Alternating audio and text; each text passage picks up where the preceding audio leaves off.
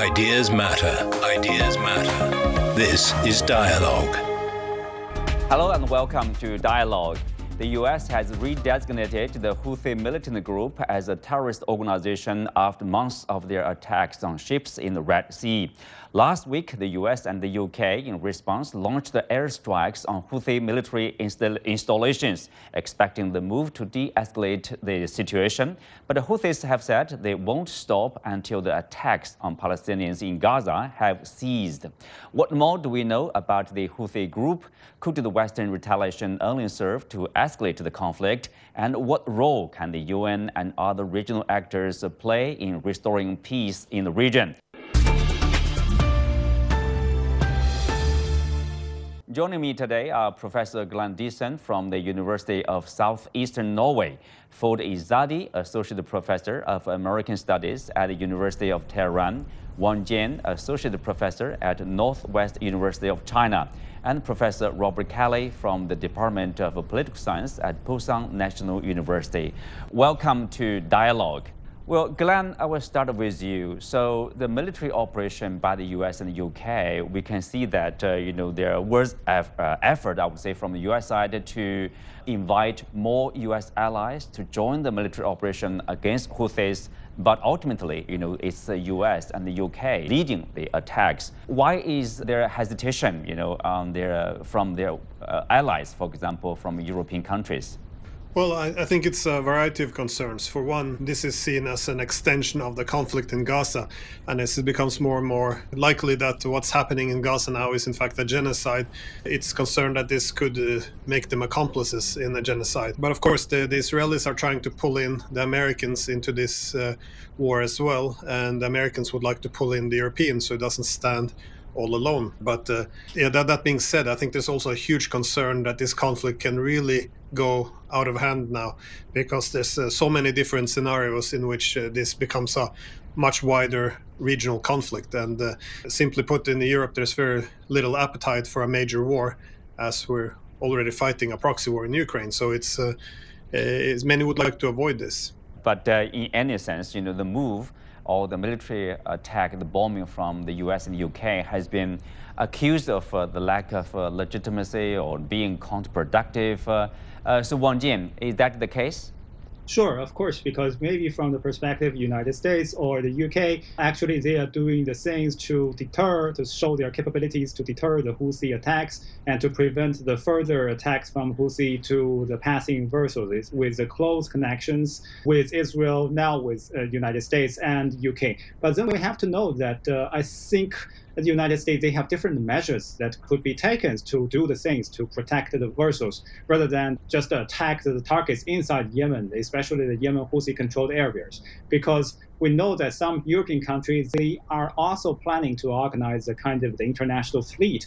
But I think their uh, measures to protect the passing vessels is on the one hand to, to show the very defensive measures right, rather than a very very provocative and uh, attactive measure. And on the other thing, I think they hope to try to establish the very, very direct or indirect uh, communication channel with Houthi government or the Houthi regime, uh, given the fact that the now uh, the, only the military talking or the military ways can just uh, provoke and escalate the tension. But then if the political communication channel started with more and more direct and indirect talks and negotiation uh, just to get inside, I think the situation in this region uh, might be de-escalated from the from the ongoing tension and ongoing war to a more pacified direction. So I think that is very highly needed now. Well, Robert, uh, you know, if you look at the U.S. response, you know, by bombing, uh, for example, the military sites uh, inside uh, Yemen, of course, controlled by Houthi, the regions, the areas,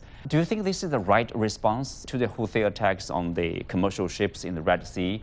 Do people really think that, uh, you know, attacks like this will help deter the Houthis from continuing such, let's say, harassment?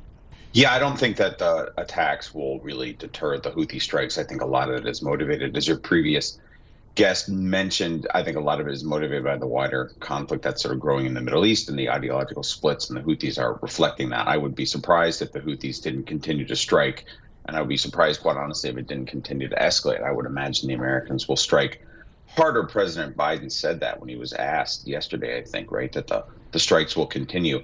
And my, my own sense is that these are actually, I mean, I think it's pretty clear that it's sort of part of the wider conflict between Israel and uh, Hamas. But I think also there's a, a basic sort of like anti piracy, sort of public goods provision element to this too, which is to say that right? It's not really clear that the Houthis are actually doing much on behalf of the Palestinians by striking international shipping. A lot of that actually impacts Asian and European consumers and producers. So I, you, you can make the argument the United States is actually providing a public service here insofar as it's permitting the continuation of this trade, which all parties in Eurasia actually have an interest in, right? Whether or not it'll actually stop the Houthis, I don't know. My guess is no, that it won't. But it's not clear to me that this is actually going to do much to the Palestinians. I think it's motivated by them, but uh, by by sympathy for them. But it's not clear to me that this is actually directly impacting or really doing very much for the Palestinian cause. Because really, what it's really doing is driving up costs for consumers in East Asia and Europe, and I'm, I'm the linkage is thin. I think. Well, the linkage is thin. Uh, Professor Izadi, you know, how organized uh, were the Houthis? You know, their goal or their talked about goal is to pressure Israel, to pressure the United States from, say, pausing uh, the bombing of Gaza, you know, Palestinians in Gaza region. How much do we know about their capability and their targets? Or, you know, what's the final goal? Uh, as your first guest said, uh, we have a genocide in Gaza. We have the United States and UK and a number of European countries that are providing the arms for this genocide. And under international law, states have a responsibility to protect uh, civilians when we face genocide or war crimes. It's uh, very obvious what the Israelis are doing in Gaza is genocide. If anybody has any doubts, they can go to 88 pages of documentation by South Africa that was presented to the International Court of Justice uh, just a few days ago. And uh, in 2005, United uh, Nations uh, World Assembly adopted this resolution, responsibility to protect. So when states see genocide going on, they have a responsibility to act. They are not supposed to aid the, the side that's engaging in genocide. That's what United States and UK are doing. They are not supposed to be watching a genocide going on. That's not what states are supposed to do. They're supposed to use their capacities, capabilities to stop the genocide. And this is what the Yemenis are doing. They're not targeting international shipping. They're targeting Israeli ships they're targeting ships that are going to Israel. They are trying to damage Israel economically, and they have been quite successful. You know, these are Western media reports that 80% of the shipping is going as before. Only 20% uh, of the shipping is affected.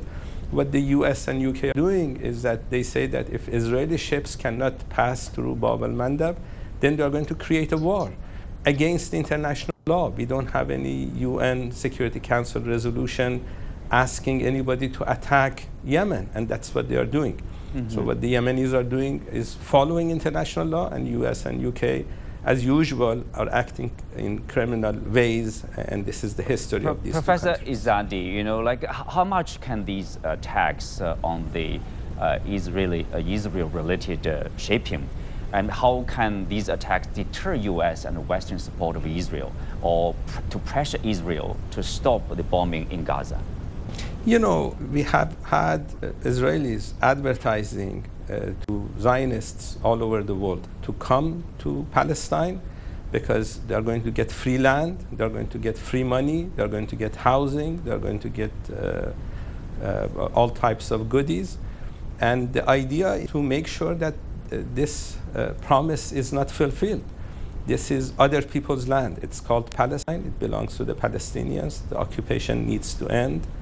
And when you put economic pressure on Israelis, they realize that the promises that they were given to come and take other people's land without any difficulty is not going to happen. Mm-hmm. And uh, this is exactly what Yemenis are doing, and this should be the responsibility of other countries, you know, Chinese ships, Russian ships, other countries are going through the Red Sea without any problem. They are waved in without any uh, difficulties. Uh, only Israelis are targeted. And uh, since the attack of U.S. and U.K., American and uh, British ships also. Right. Let's, let's take a look at the other side of the story here. Uh, of course, you know, similarly, Robert, you, you can ask the question, you know, whether these attacks by the U.S. and the U.K. will they be enough to weaken Houthis or to deter Houthis from launching further uh, attacks against the uh, international shipping or, uh, say, uh, ships or vessels to or from Israel? Will it succeed? Yeah, that's actually a really good question. It's not really clear. My sense is it'll probably take more force for the Americans to actually, the Americans and the British and the coalition to actually get the Houthis to back off, right? I mean, Yemen is pretty big, right? There's a lot of so space for the uh, the targets, the missiles, the launchers to be moved around. It's not clear that the United States has great intelligence on where exactly to strike. Yemen's had sort of civil conflict for a long time, so it should be pretty clear that Yemen, that the Houthis can survive. You may recall, for example, back in Afghanistan in 2001, right, the bombing is not what drove out the Taliban. Eventually, the United States had to support a local ground force, the Northern Alliance, and then send in U.S. forces as well. So it's not really clear that airstrikes are actually going to, you know, really do that much change Yemeni politics. It might slow down the strikes a little bit if the United States gets particularly powerful intelligence or particularly accurate intelligence, but you know that's probably hard to come by in a really fragmented environment like Yemen. So again, I think your your guests and I all share sort of this concern, right, that this is probably going to escalate, right? I would imagine, I would imagine actually in time the way this will probably end up finishing is that international shipping will find that even if the Americans and the British are trying to keep the sea lane open, it will simply be too risky and they'll start going the longer route and eventually the, the problem will sort of resolve itself insofar as the shipping will simply move away from the target zone because I mean the Red Sea is pretty narrow, right? And so it's just easier eventually, right, to send your ships around the Cape rather than going through a war zone, right? Especially if this sort of expands, as I think a lot of people expect it to do. So I would imagine that the problem will eventually be resolved simply by market forces, which is to say that companies won't want to send their goods through the Red any, uh, the Red Sea any further. Uh, Glenn, uh, if you look at the military capability, you know, uh, the U.S., UK, of course, are way more powerful than the Houthis. But the situation is like um, they don't need to be uh, having to, to have to be having a, a, balanced power, you know, against the U.S. or U.K. You know, as long as uh, there are uh, you know continued attacks. Uh, either against the Israeli-related um, shipping or, or, you know international shipping, that's enough to create, uh, say, the sense of insecurity in the Red Sea. Yeah, I think so because they don't rely on a traditional military infrastructure. Keep in mind that Yemen has already been under attack by the United States through its Saudi proxy for many years. But again, I think uh, success depends how you measure it. What they want to do is put uh, economic pressure on the United States and Israel, as well as others who support this. Now, uh, I would say that what Yemen is doing is uh, is uh, is already having an effect, even if their missiles and drones are shut down. Because what you say see is they use fairly cheap drones and missiles, and Americans and British have to have very expensive interceptive missiles to shoot them down. Furthermore, you even see that uh, a huge part of the traffic has been disrupted, uh, which will have, of course, consequences as well. So this has also been effective. Uh, doesn't mean they have to sink every ship. That doesn't really. I don't think uh, success have to be measured along those indicators. And I think you may also see, maybe in the future, being able to hit one of the warships as well. So uh, I think uh, you know you, you, can see the disruption to trade and economic pressure on Israel, but uh, also it can be seen success in the form of mobilizing uh, the public in the region. Keep in mind that many of the governments in the region while they do not like the genocide that the Israelis are carrying out, uh, they're very careful and would, don't want to get too involved in this. But if you look at the public, they're quite furious. And uh, at the moment, no, no one is seen to stand up for the Palestinians, even though you know a genocide is being um, carried out in their own neighborhood. But what you see now is uh, the poorest country in the region, Yemen, where they're actually standing up against the United States and Israel. You know, it can help to mobilize some of the public in the region as well, which puts greater pressure on the political leadership. So I wouldn't dismiss uh, the Houthis in Yemen just because they obviously don't have the same capabilities as the United States. But again, this in guerrilla warfare, you have some uh, advantages as well to the weaker part. Yeah, of course, the danger is um, the potential escalation or even dragging into the crisis more actors, uh, including regional actors. Uh, Wang Jin, you know, the, the concern is, uh, you know, of course, there's a belief or there's, uh, you know, basically reports saying that uh, Iran is behind the Houthis, uh, you know, providing training, providing weapons. So, but also at the same time, we, we do hear the Iranian officials saying that uh, you know they want uh, peace and security of the international shipping in the Red Sea. So, what's the Iranian response to the airstrikes by the U.S. and U.K. and similarly to the attacks by Houthi in the Red Sea? I think Iran played a very rational and constructive role during the past days in the conflict between Yemen Houthi and United States and UK fleet, because a lot of talkings, as you mentioned, or some reports uh, maintain that Iran keeps very close ties, or maybe describes the Houthi as Iran's satellite uh, actor in the Red Sea. And on the other hand, some may say, okay, Iran has no direct connections with Houthi, and they are just two separate uh, actors. I think the real, uh, the real, uh, real situation is much more complicated because on one hand, we uh, we know that Iran, of course, they provided some kind of assistance uh, to the Yemen Houthi, for example. They might share some intelligence cooperation, and they might uh, share some kind of military training cooperation. Yes, that might be true. But on the other hand, we have to know that the two actors, I mean, Iran on the one hand and Yemen Houthi on the other hand, they are actually very separated from each other, both politically and also the geographically. Even that when we are talking about the similar, they share the very similar Shia, I mean Islamic branch, but actually inside the Shia branch, they are they are two different two different types and two different branches. Inside, although they all belong to the whole big Shia family, but actually their two uh, their, their religious belief system are very very different. So we cannot say that Iran is Houthi and Houthi is Iran.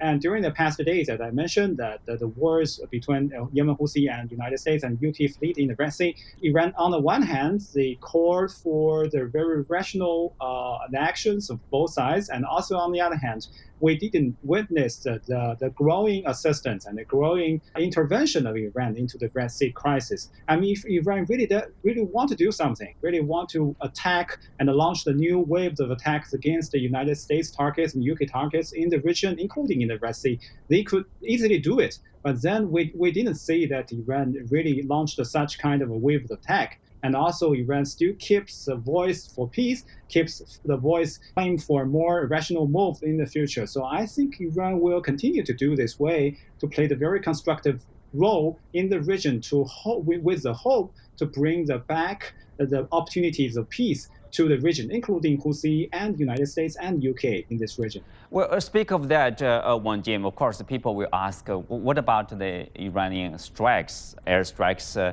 at targets uh, inside Iraq, inside Syria, inside Pakistan? For example, of course, there's a strong response from Pakistani side. What do you make of that?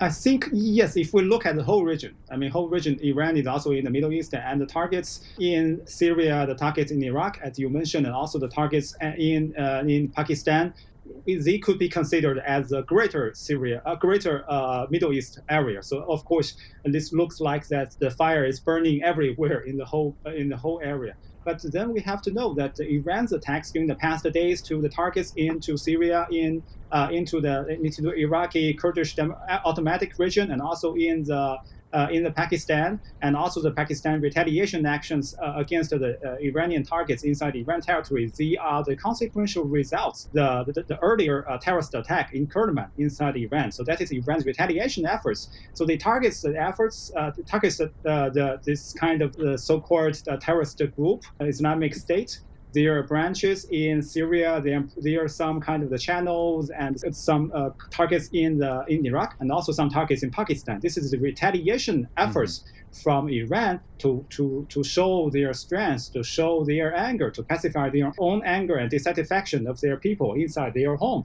So I don't think it has very direct connection with Israeli-Palestinian conflict, and also has very direct connection with the Red Sea crisis. So I think this is just another kind of the very, very uh, consequential results of the, what is happening earlier in the inside Iran, rather than Iran's efforts to further provoke the regional tension and the crisis. Professor Izadi, uh, of course, the Biden administration has re-designated uh, the Houthi group as an SDGT, so-called SDGT, especially um, designated global uh, global terrorists uh, which is just one level, of course, less than being designated as, uh, you know, basically the terrorist group. So what, what, you know, tell us, you know, what kind of impact that will have on the Houthis. At the same time, you know, people have concern whether that will affect this uh, humanitarian assistance to Yemeni people in the region? You know, uh, Yemen is not a rich country. There are a lot of people that uh, are suffering in Yemen. They experienced eight years of war from the Saudi side uh, bombing Yemen. Uh, but Yemenis have this thing called culture of resistance. Culture of resistance. That means that they need to act in a way to protect their country, and they have been doing that. And as your previous guest uh, said, they are also helping the Palestinians who are also under pressure and are facing genocide.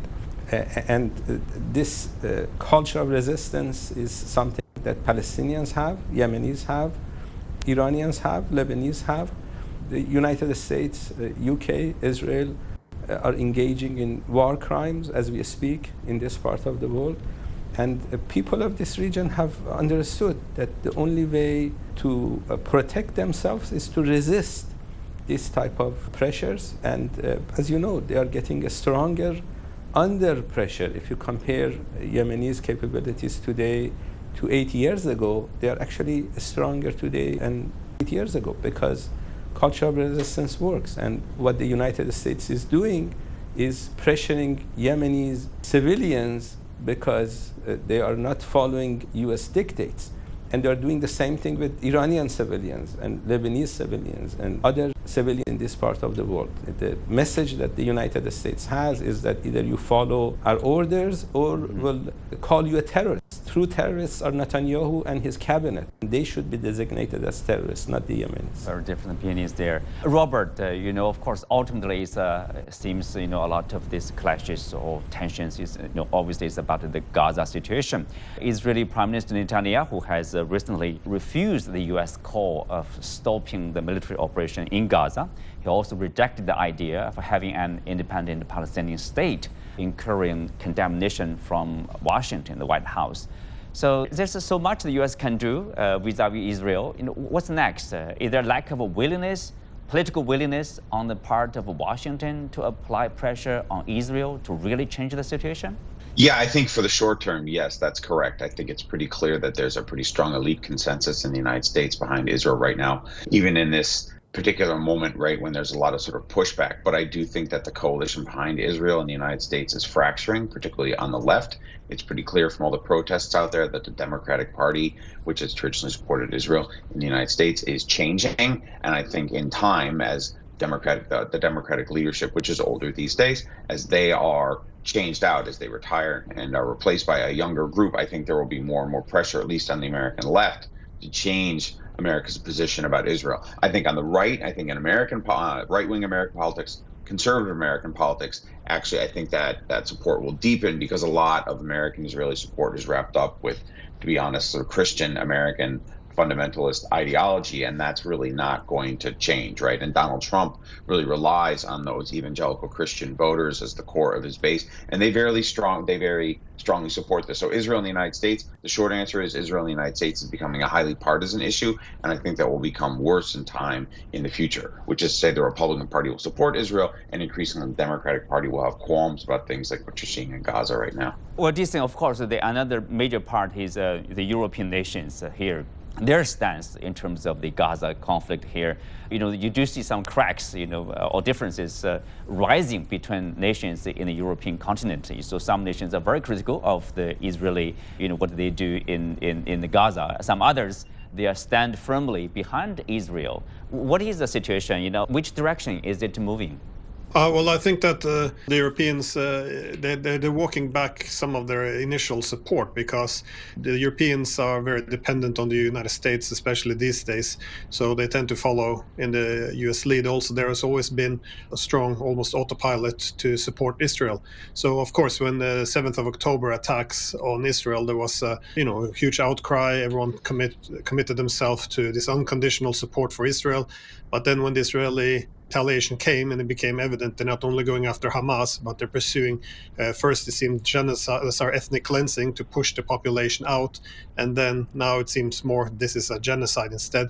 I think uh, there's more who's uh, become more and more concerned and would like to well reduce this unconditional support, which is also I think one of the reasons why the Europeans are less willing to join this, uh, you know, American coalition of the willing, if you will, to have legitimacy for striking Yemen.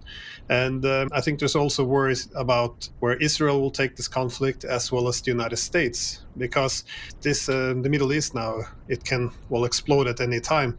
Uh, you know, in, besides the Red Sea, the the Israelis and the Americans could strike Lebanon, and that would be uh, set the whole region on fire. Also, we've seen uh, what the uh, retaliations are against the United States, and the Europeans who do not want the same. That is, uh, there's been attacks on U.S. occupation forces in Syria and Iraq. Uh, former guest here mentioned Iran's ballistic missile attack on these U.S. and Israeli assets in northern Iraq, which had been you know, behind the terrorist attack in Iran. And uh, of course, Egypt could be pulled into this as well if Israel attempts to push the Palestinians uh, uh, across the border. So there's so many ways that this conflict can get out of control that I think for the Europeans there's uh, they, they still you know support the the Israelis, especially Germany, because of their historic guilt. But um, more countries, I think, is shifting. But also within the countries, I think the younger generation they they're carrying less of this historic guilt, if you will, and you know they're more sympathetic, I think, to the Palestinians and. Uh, you know do not necessarily see the logic why why in Europe we have to uh, provide support for this genocide. So uh, again, there's a lot of signs from the United States that this is something we don't want. Uh, look at what uh, you know the new nicknames of the American president is, you know, genocide Joe, butcher Biden. This is uh, not something that uh, many Europeans would like to stay in their own countries. Uh, of course, the, not for anyone, of course, in the EU, we have people like von der Leyen who's been very, very outspoken about her support for Israel. And I think that this will come back and uh, undermine her own position in the long run. So again, it's I think it's just too much uncertainty, given that both Israel and the United States might actually even take this conflict all the way to Iran right. with this allegation that somehow so, the Houthis, everyone's are their puppets. So yeah. I think the Europeans are becoming very wor- worried about this. Well, with that, we come to the end for today's show. Many thanks to our guests. I'm Xu Qinduo. See you next time. Sideline Story brings you all things sports related. The hottest topics, latest events, juiciest stories, all with a very personal take. Subscribe to Sideline Story Podcast for heated sports discussions covering events that are happening in China and around the world.